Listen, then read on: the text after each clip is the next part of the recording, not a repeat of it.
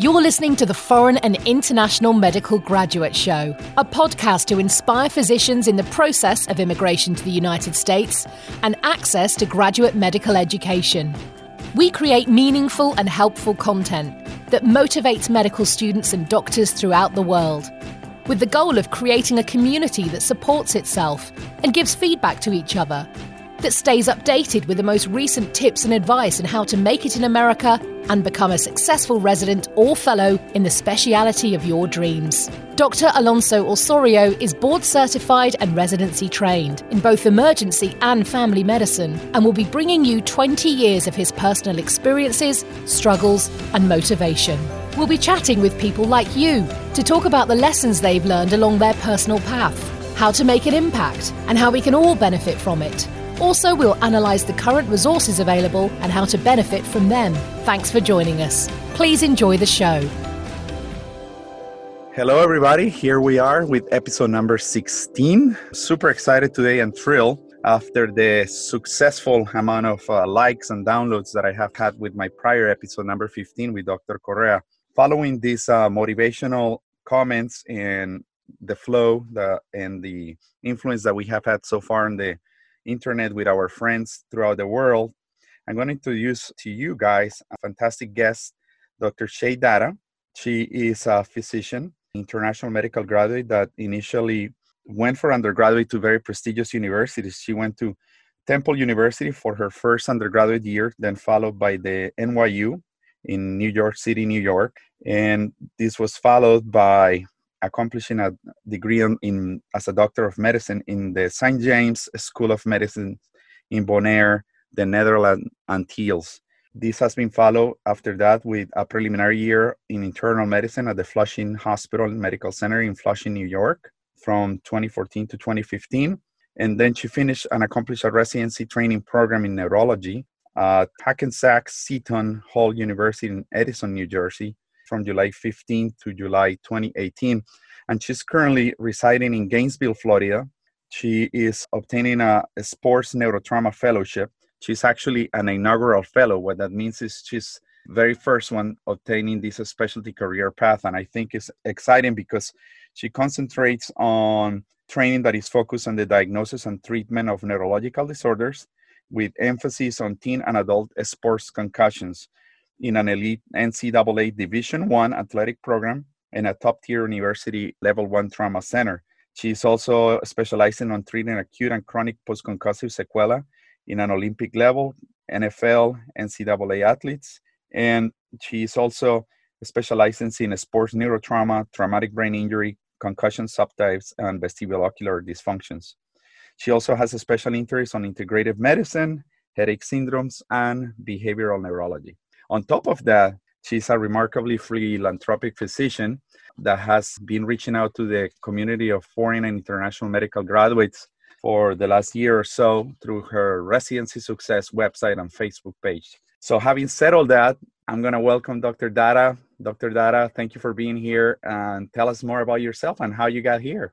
Thank you so much for having me. Wow, that was quite an introduction. I almost don't recognize who that was that you were talking about. So, uh, just to tell you a little bit about myself, I feel like I'm the best mix of basically having been in the trenches like you, all of the IMGs, but as you can tell by my accent, I am basically brought up in the US. So I have the unique perspective of knowing the culture and what people are looking for.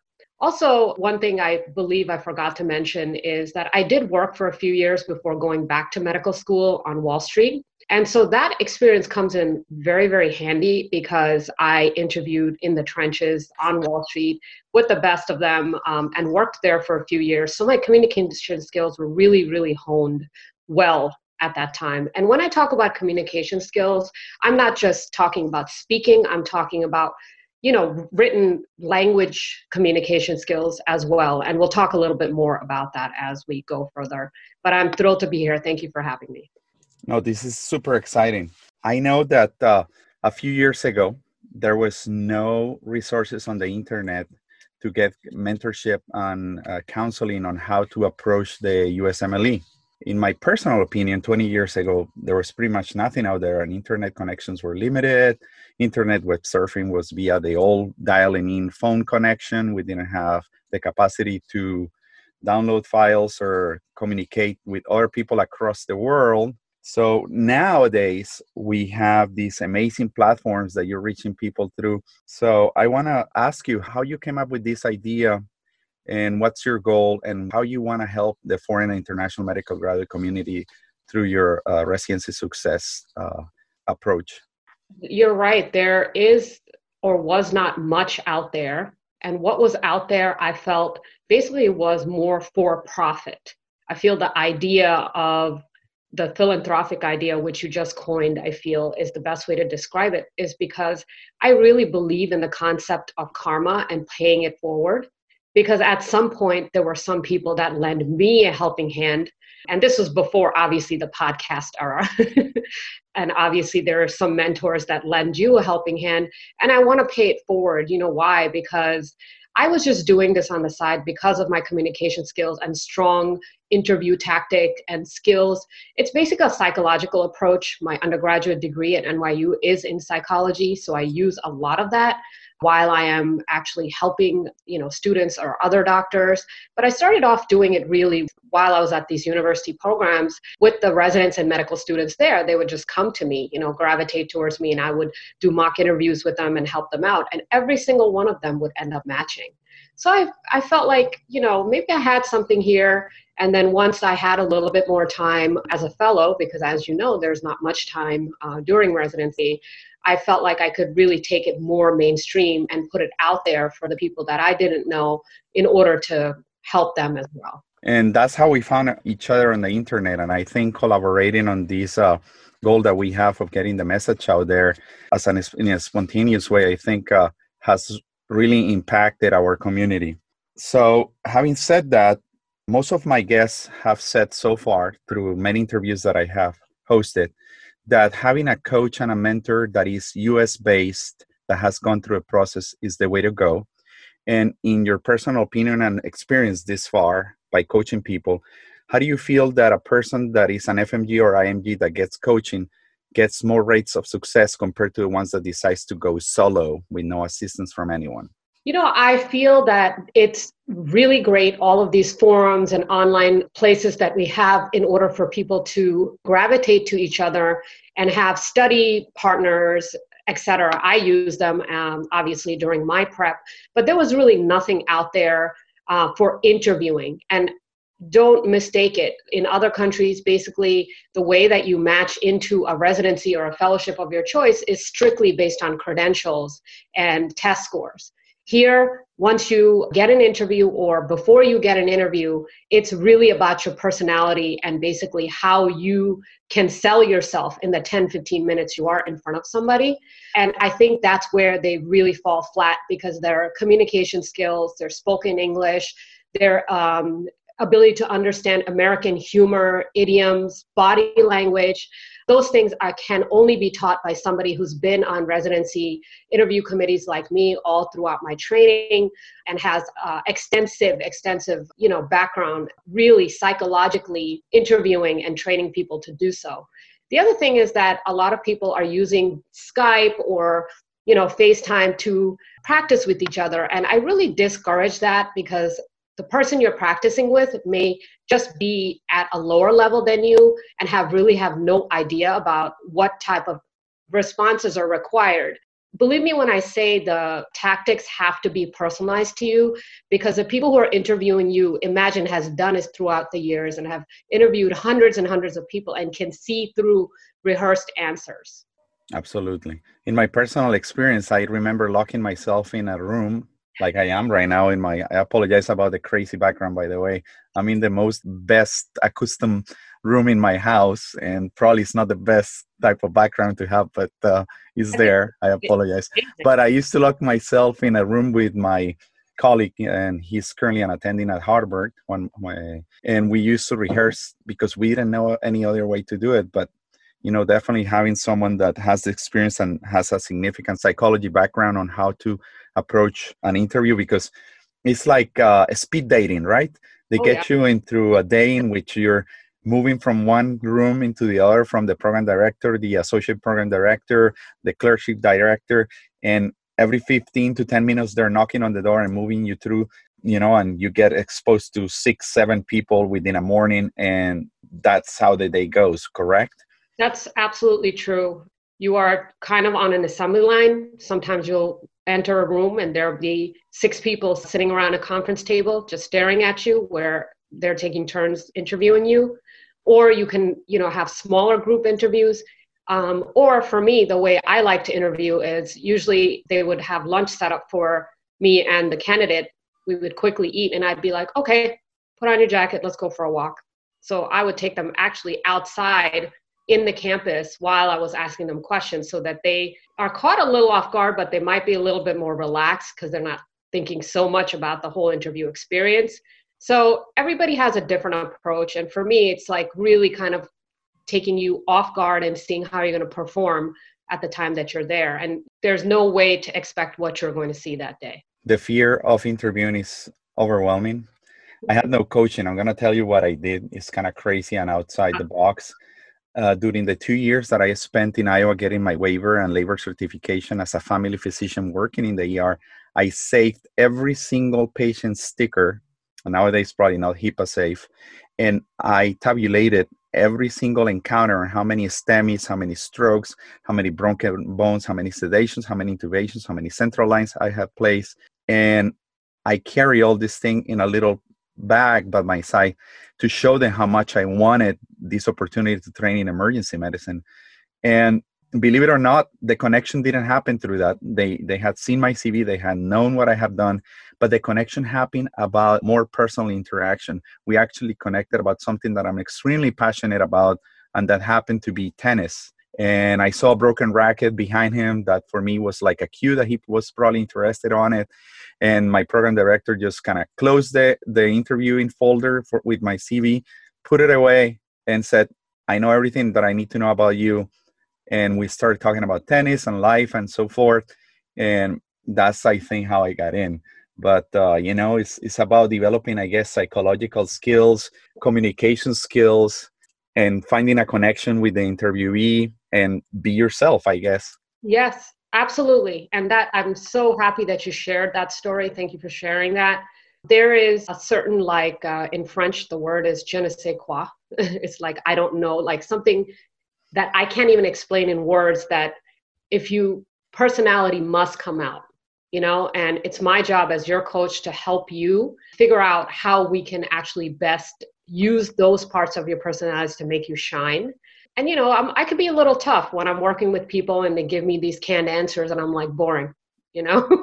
Boring put that away. That is so boring because it's like if i hear another person when i ask them about what their hobbies are just like you you highlighted the best hobby you looked at the environmental cues you had which were the broken tennis racket and you made a story. You know what i mean? And if i hear another person say you know my hobby is to spend time with my friends and family i just yawn and die of boredom you know correct so you have to do your research now i think it's a little easier than when we were interviewing there's so much out there on social media and even the internet read people's bios, find that little clue that's going to distinguish you from the next person. That can only happen with someone who, if you don't know how to do it, then you need that coach to help you. Absolutely. Based on the people that reach out to you, what are the most common reasons they seek after consulting and what are they looking to improve? What are the most important things that they want to really brush up upon? Yeah, that's actually a really good question. Unfortunately, a lot of the people that come to me have already used other um, more reputable or heavily marketed, I would say, sites or where they have not gotten any positive or good feedback. They've paid thousands of dollars and they've fallen still flat in their interviews and they're still in their second or third match cycle. I'm not saying my approach is going to give you 100%, but I will guarantee that my approach is different you know? Absolutely. And whatever gives you an edge i think is important exactly exactly. And i'm not going to do the same old things. We can go through the most common interview questions but you better believe your responses are going to be very different than what other people have taught you when people from foreign countries uh, reach out to you are they concerned about their broken english like mine the accent the demeanor the dress code, mm, the smells, the personal perfumes, the fragrances, the breath, all these little things that you think are not going to be important that are so cultural specific. And I'm not trying to discriminate or be biased, but believe me, all those little subtleties make a difference in the way people perceive you, especially knowing the culture of the United States and some cultural biases that they have towards immigrants and sometimes foreigners, you know? I am so glad you brought this up. This is the elephant in the room, unfortunately. Yeah, it's, it's a hard topic to touch on because it's, it's so sensitive. It's sensitive, but you know, for me, I can be quite offensive as a female that is of, uh, you know, like immigrant background and kind of get away with it. I think it's tougher for men. Absolutely. call it out. Same here. Yeah, but First of all, I want to say one thing about the accent. Of course, the Hispanic accent is more sexy than an Indian uh, accent from the mainland. And I can say that because I'm of Indian origin. It can, you know, the thing is, accents, it doesn't matter that you have an accent, it just matters that your English be able to be clear, there's has clarity, people can understand. And also, I have noticed that people from British backgrounds, the words that they're using in their countries, they are not used here you know so make sure the words that you're using are applicable in american medicine a and b that you're pronouncing the city or the places that you're going the the names correctly like imagine if i you went to an interview and someone's pronouncing your name incorrectly the whole time Mm-hmm, correct. If you are pronouncing their name incorrectly or the city where you're interviewing, like you don't understand how many times I have to correct them. I'm like, sit and, you know, recite this until you get it correct. Don't walk in there and pronounce things incorrectly.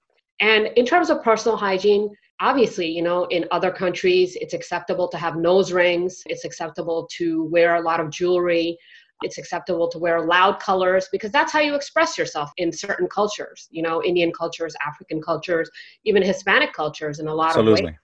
And um, you know here it's a little more subtle right? You have to sort of blend in. Don't be a penguin. The penguins are the black suit white shirt. You don't have to be that boring i do have a video on that like on my uh, facebook page about how to dress and things of that nature but you know, body jewelry, nose rings, um, heavy makeup for women is a no no, hoops, things like that. Try to be very subtle. And, you know, if you're not sure, just look at some pictures of how interviewers should be dressing, like in the corporate world in America. And there's, just look, do a Google image search, you know, short nails, you know, clean shoes, because people are looking at everything you're doing as well. And I think it's important uh, to be polite, but um, be also able to keep up conversation. One big problem also is the inability to carry on American humor and small talk.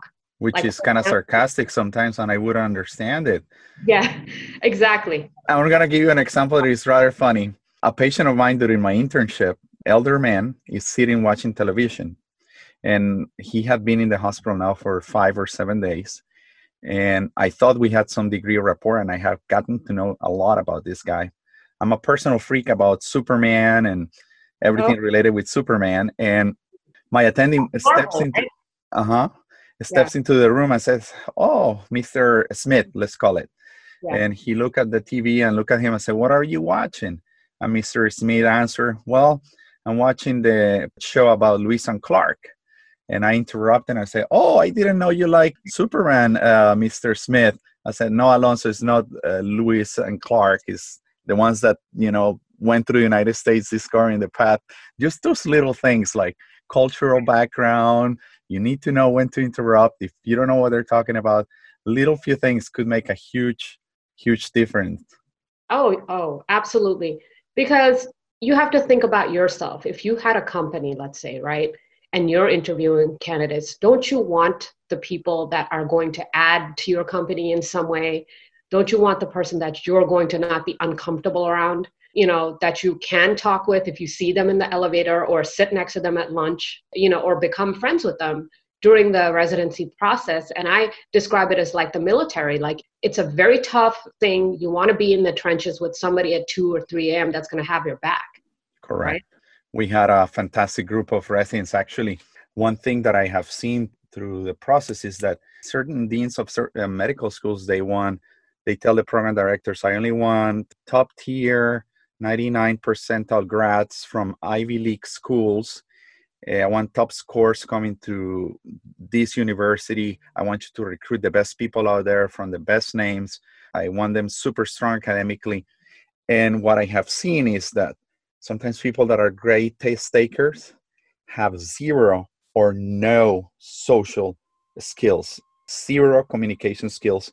And specifically, I saw this in the evolution of my training program, in which at the very beginning, they hire characters and people that would get along from different countries and racial backgrounds and we all mingle in a way that was super exciting i would say i had the most fun in residency training that i have ever had when i was working with these people and now they bring these people with huge scores that are super bright, excellent test takers, but have zero personality. Right. I feel like it's a very, very difficult thing to get both. If I could say so myself, I think you and I both possess those skills. This is why we're here on a public platform trying to share. But that is a very big um, issue in medicine i believe because you know a lot of times people are just studying straight way through and they don't have the different experiences in life that requires or hones these type of social skills. Also a lot of fmgs or imgs come from very sheltered backgrounds where they've lived at home their whole lives. And the first time they're coming abroad you know to do anything by themselves so it's really not the person's fault but it is your duty to diversify this type of thing by practicing or reading or putting yourself in such social situations where you can get out of your comfort zone.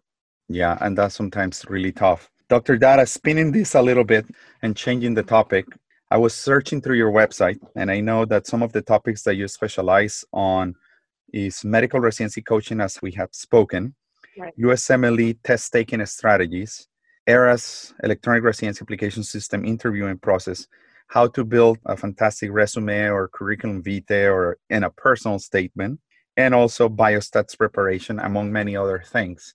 Can you tell us a few things about the other ones that we haven't spoken about? Sure, sure. I've had people contact me before they even take step one. And I think those people are so smart. I wish I was them because I would have never thought oh my God, I need guidance and coaching now. But the people that before they actually mm-hmm. start, that's what the mm-hmm. USMLE strategy is about. Before they start, they have a coach telling them, and also time management is very important. A lot of people like, oh, I'll work for six months and then I'll apply, but time gets away from you.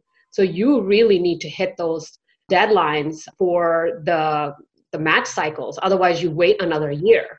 That's what the US strategy is all about just strategizing what rotations would be the best for you in order to, for you to get the best letters have a, a really good and clear timeline in order for you to succeed.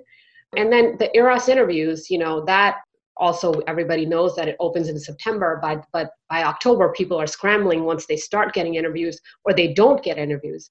I actually had someone uh, come to me who works for the leading test prep we will not say the, the name, the, name. the test prep in this uh, country because they weren't getting any interviews. They had such great background, but then I did a US USMLE strategy with her, and then she had two interviews within like a month, you know? Yeah, because it's really not about just saying, hey, emailing your friend and say, hey, can you ask your program director? It requires a little bit of finesse, right? Especially if you haven't talked to somebody in six to one months to one year you can't just hit them up like that. You know what i mean? You need to have a little bit of understanding about how to network and how to ask people for something when you are really dependent on that that you know sort of like help. It's actually been a great ride. I feel like i learned just as much from my coaching students as they learn from me because it constantly keeps me on my toes and makes me research things so what I do is uh, before I even meet them for half an hour, I go over their personal statement, their CV, and prepare myself and write down points that I feel that they should really highlight during their interviews. And then I see what type of skills they have. And then according to that, we build a plan like we'll need three sessions or five sessions, or this is what I want you to work on. And I always give them, you know, homework that they do and then they come back again from uh, working with somebody else because you know you're doing like that skype interview uh, prep with somebody else who has no idea and they tell them something different. And i'm like well they're not somebody who's in a residency program. Like what is their background that they're giving you this feedback that you know what i mean that would make you successful? So you have to think about that as well. Awesome. I try to bring into the show sometimes questions that my listeners and my followers uh, bring elicit through my facebook page and i have a, a good one here and I wanted, since you're we're coming on the show, to run it by you. This young gentleman, he used to be one of my employees in my Scribe company, and had the opportunity to go into medical school in the U.S., but he didn't want to incur on the debt. He was a dual citizenship holder. He was he's Mexican as well, and he decided to go to the University of Guadalajara. Right now, he's in his very last year of medical school, and he approached me asking me the following. I said, Dr. Osorio, I'm in my last year of medical school. Uh, the University of Guadalajara prepares you to take a step one, a step two, and the passing rate is about 80%, but you know, only probably 10 to 15 people per class out of 100 are taking the the launch of coming into America. So he's saying the course of preparation, this highly regarded company, is going to be paid for five, seven thousand dollars that he's going to take to take a course. Is getting paid by the university for me to succeed and pass. What do you recommend? Should I take a step one before I finish medical school or wait until next year, incur in the debt of paying for a test myself and give myself more time to prepare for it, especially knowing that the timeline with the pass and fail score is kind of coming up. So that's creating a lot of anxiety. What would be your advice in this specific circumstance? Oh, thank you for that. It's a very good question. I always say that I like to, I always set up like a 10 minute call with a candidate who would have a question like this to kind of gauge a little bit their readiness. Okay. And the thing I would say is I would look at their CV and, and give them an idea because it's very difficult, right, uh, to gauge readiness, except for if the first thing I would tell them is like do a like an NBME or a USMLE World assessment and based on that, we can tell you if you're close to or hit the target passing, how much time you may need. You see what I'm saying? And what are your study skills like? Tell me how what your scores have been in the past. You know, um, so I take all of that into like an aggregate sort of mental computer and then i give them advice based on that so based on this person's uh, it sounds like they're very on top of it they've worked before um, they should be very, very highly motivated to get this done. I would say do it within three to six months, but only taking after taking a USMLE World assessment, and then after that, you know, hitting the the topics that are very low on the the scoring first, and then coming up with a spaced repetition sort of a review method for those, and then hitting the topics um, slowly. But this means that they have to make sure that they don't have too many other commitments because that's another thing. People like oh i need research. I need this. I'm like great. You're going to do a hundred million things and then you're going to get like a borderline or a fail score on the steps. That's not going to help you. Yeah. Uh, I've made that mistake where I feel like, oh, I'm going to have like a million things on my CV and that's going to make me look so great to the programs. But once they look at your score as a fail, that's not going to matter to them. So keep that in mind, guys. If you're a person who can't multitask and who really can only do one or two things at a time, use your time wisely. That's the only thing we can control in this process. Excellent advice. What's your take on, and really briefly, how do you feel about the most controversial statement that was recently published by the USMLE on changing the scoring from pass to fail? And specifically, how do you think, from your perspective, this will affect the matching possibilities for foreign and international medical graduates? You know, that is a controversial topic. I've read uh, some of the uh, basically feedback from from people, everything from program directors. I've been speaking with program directors in my own program about how they feel about it. I think obviously this is going to sort of level the playing field for everybody. But at the same time, now I think program directors are going to look more at the places people graduated from, um, then subsequent uh, steps like step two CS and CK uh, to determine like an aggregate sort of picture of the person. I really do believe personally, like I lost like 20 years off my life studying for step one. It's the most difficult, in my opinion, of the, all of the steps uh, because it's so unlike clinical medicine. I think you would agree. Yep. But at the same time, I think it's going to hurt the FMGs in a way because unless all of their other steps and their uh, CV is extremely strong, they're just going to give preference to just the AMGs now, regardless of what we're looking at, whether it's family, whether it's ER, whether it's derm or RADS. Specialty specific. Right. But I think, in a way, at least then this monkey is off people's back where they're obsessing about the step one score. I feel like now that it's pass fail, just pass the step one and really start hitting CK and CS step three as well uh, as soon as possible. And then please don't fail the CS. Like wow. that's another big thing. Some people just go in, and the number one uh, reason I, I hear is that I just didn't know what I was getting myself into.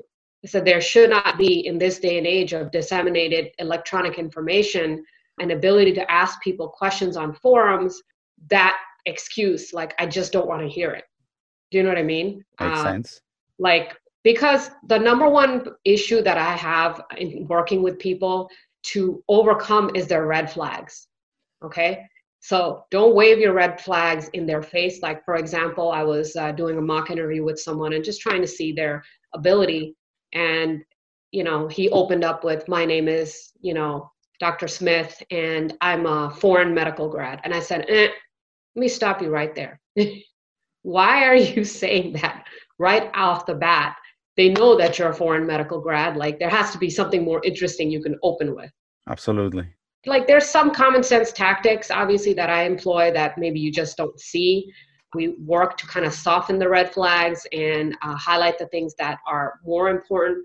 But i really do feel that the other steps are go- going to be more important. Now for the next couple of years uh, it will be very important for you to obviously pass the step one on your first try and then do well on the others. And the CS is important, guys, because as an FMG, they want to see your uh, communication skills. There's no way they can do patient encounters with you when they're when you're in that interview for that one day, right?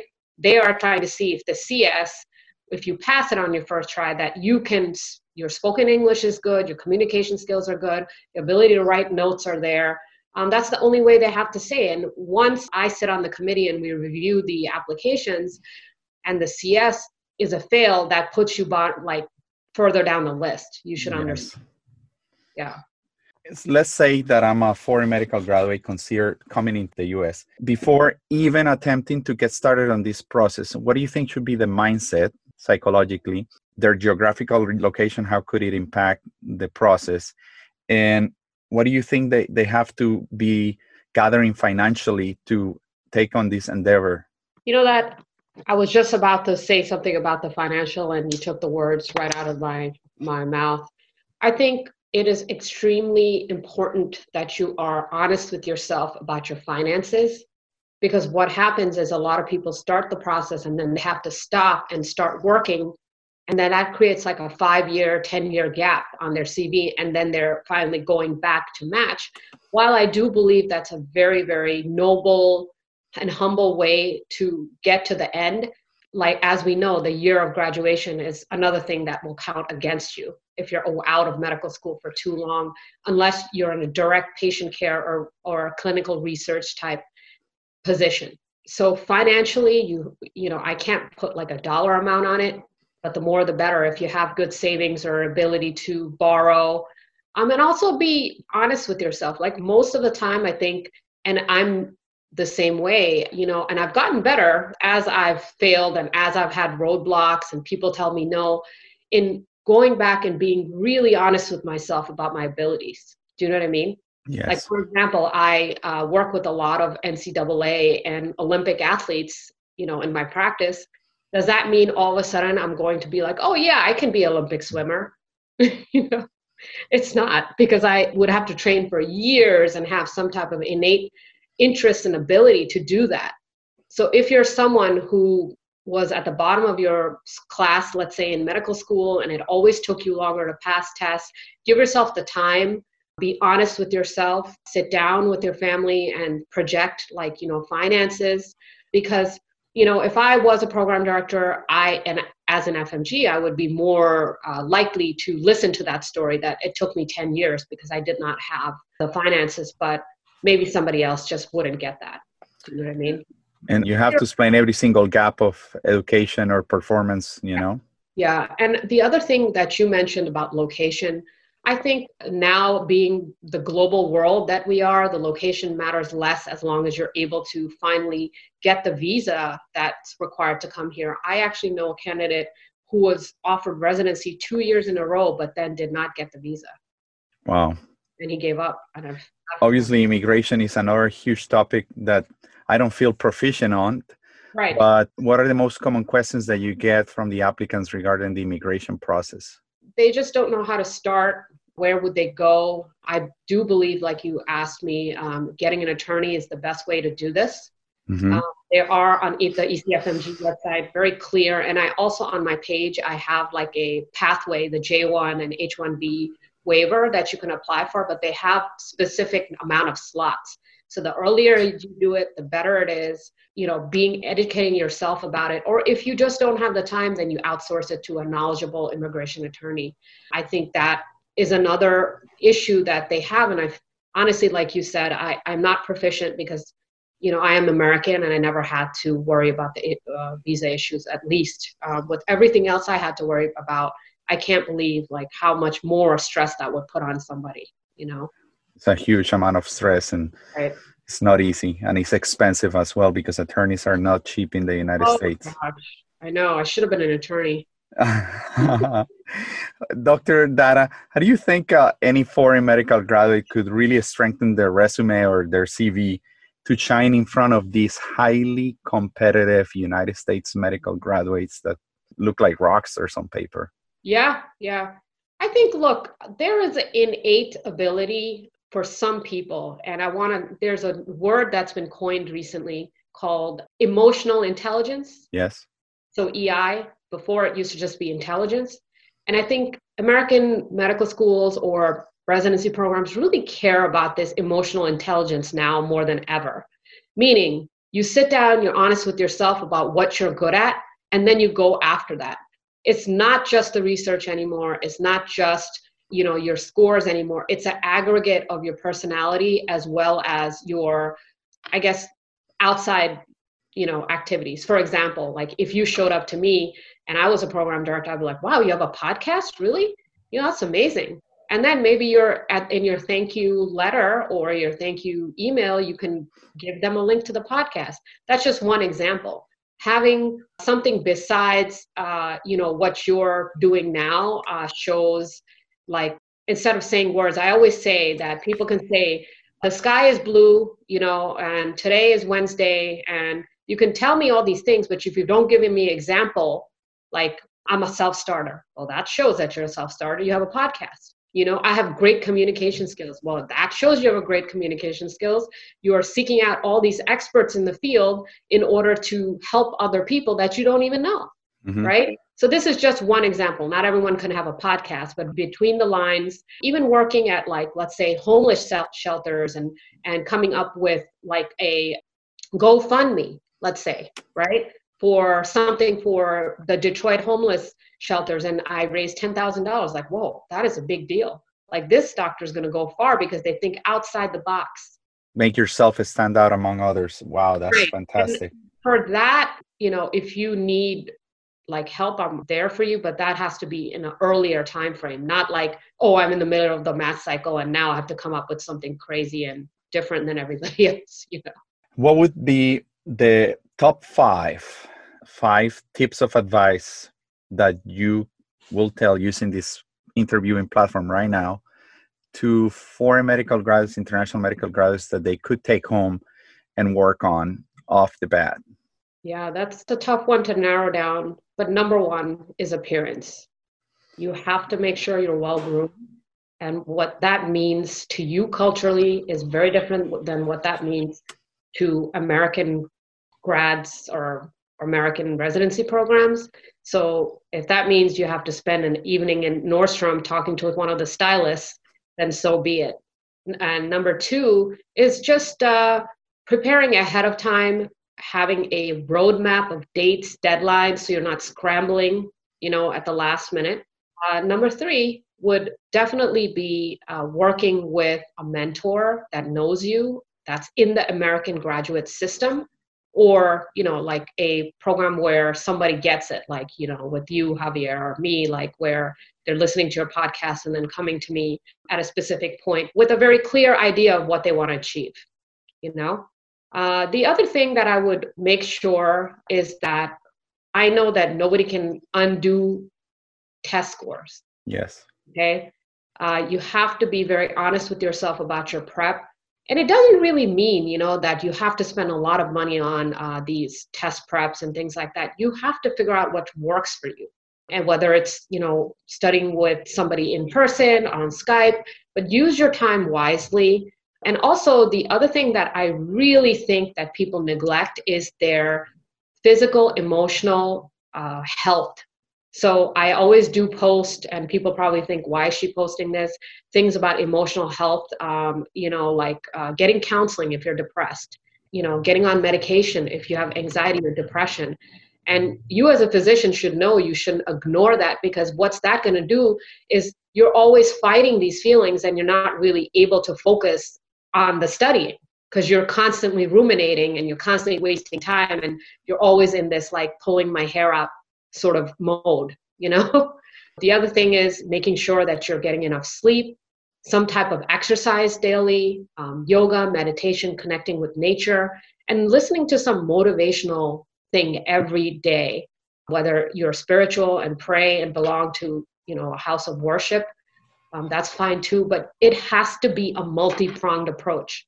You know, just because I sit here and coach you for an hour every day and you listen to one podcast and then eat potato chips all day and then don't eat the rest of the day, it's just not going to give you the adequate fuel you need in order to become the person you need to be. This is a huge topic, and actually, there is plenty of physicians out there specializing right now on wellness. And I think the medical community in the US also in the edu- graduate medical education has come into an agreement that wellness is extremely important because you touch a topic that is remarkably critical depression burnout not uh, spending quality time with your family not spending time on yourself to debrief de-stress etc is crucial.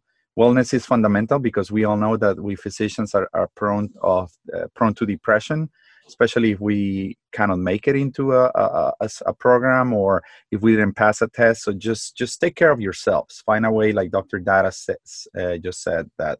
Right, and you know this is actually a personal sort of thing that's very interesting to me. Um, so I am on the wellness committee of the uh, uh, hospital as well as I do a lot of like uh, research on alternative medicine and like gut microbiome and mental states and brain health. So that could be something we explore at some other later time. But it's very important because like food is your fuel, right? And the words that you hear is what's going to shape your psychology going forward for the next three months, the six months. And there's always going to be naysayers, but I always use the people who told me I couldn't do it or put me down to put the light the bigger fire you know, under me. So it all depends on how you cope and those kind of strategies because you really could give it your all, but it just may have not been the right approach. But does that mean you give up? No, you just regroup and you come back stronger. Wow, excellent advice. And one more question, Dr. Datta. I know that you also have been coaching people through the matching programs and the NRMP this is remarkably overwhelming and for people that are not used to use this algorithm and are not familiar i personally went into the website of the nrmp on youtube and sometimes even the video explanations are not very clear to me. What would be the most simple advice on how to confront this remarkable barrier i would say because it's not easy to match or rank programs or and after you do that what is the likelihood of matching? I know it's a loaded question but right the few things that you could advise someone on how to approach the NRMP? Right. I think they really should be coming out with videos. So now they have videos this year, as of this year, featuring um, IMGs or FMGs. I think there's a link on one on my page of one explaining the process and the deadlines and things. But I really think in a country with all immigrants, they should have more uh, options with different languages. Absolutely, just kind of honing cultural diversity, right? Yeah, cultural diversity of American medicine is there. Twenty-five percent of, of physicians are IMGs, and uh, I am a part of the AMA. I don't you know, I feel like there are certain things that if I were to get into a leadership position there at some point, I could probably uh, move along and kind of assist with giving them some tips. But I think uh, if there's something you don't understand, just don't sit there, right? Figure it out. Find someone to ask. Find another website if it's not the NRMP, because there are so many other places that explain it really well about how it does. And the best thing is, call up a friend who just went through it last year. Pick their brain a little bit, okay? Because they have learned from their mistakes, hopefully, and they can pass it on to you. So just oh. hearing it from a friend, perhaps in Spanish, that went through it the year before you, I would say, is like the best way for you to get that the advice and start building your knowledge about exactly approach it. And the best thing is use all the technology that's available to you. There's apps now, NRMP Prism, there's an app um, when I went through it, there was no app. Everything was online, and inevitably, the website always crashes every year. you know, during the important times when it's like match time and when it's time to like release your, you know, uh, in, in September when you release your like uh, application. So just keep that in mind. Give yourself time, and also during the time that there's, let's say, the match day. My advice to you would be uh, have uh, some people like friends or family that take the day off during the SOAP to help you make some phone calls or uh, organize your thought or provide you support.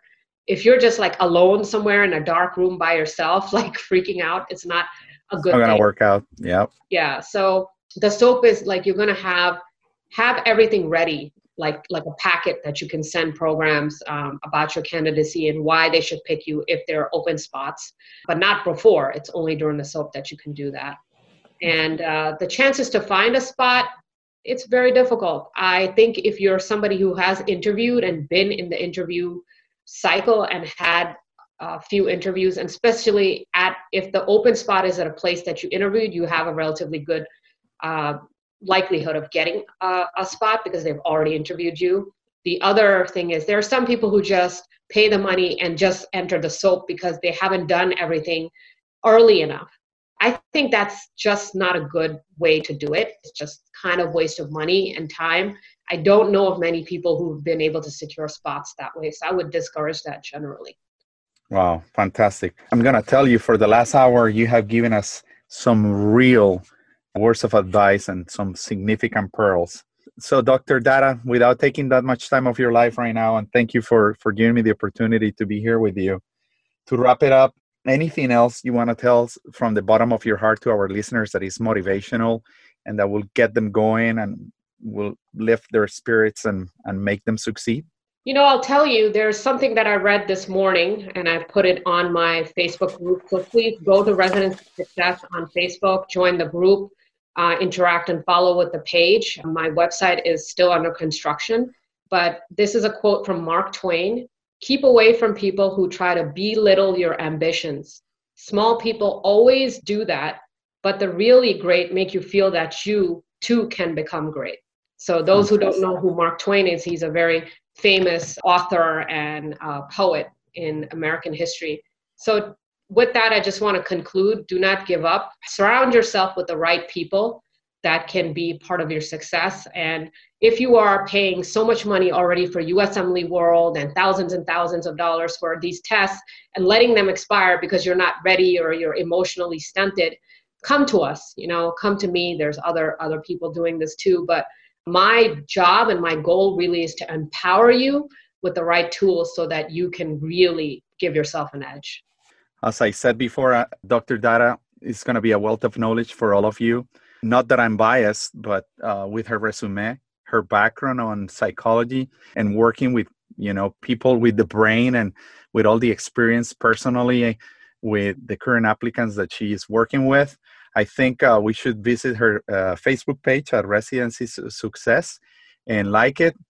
And obviously, if you think that Dr. Datta is the right choice for you, please go ahead and visit her and chat with her, schedule an interview. And well, we're going to wrap it up. Dr. Datta, I really thank you very much for being here today. It's been a fantastic hour plus of your time. And we hope that, you know, this works out for many people out there and uh, everybody can get some bits and pieces of useful information from our interaction. Okay, thank you so much. I really appreciate it. Gracias. A ti, gracias. God bless you.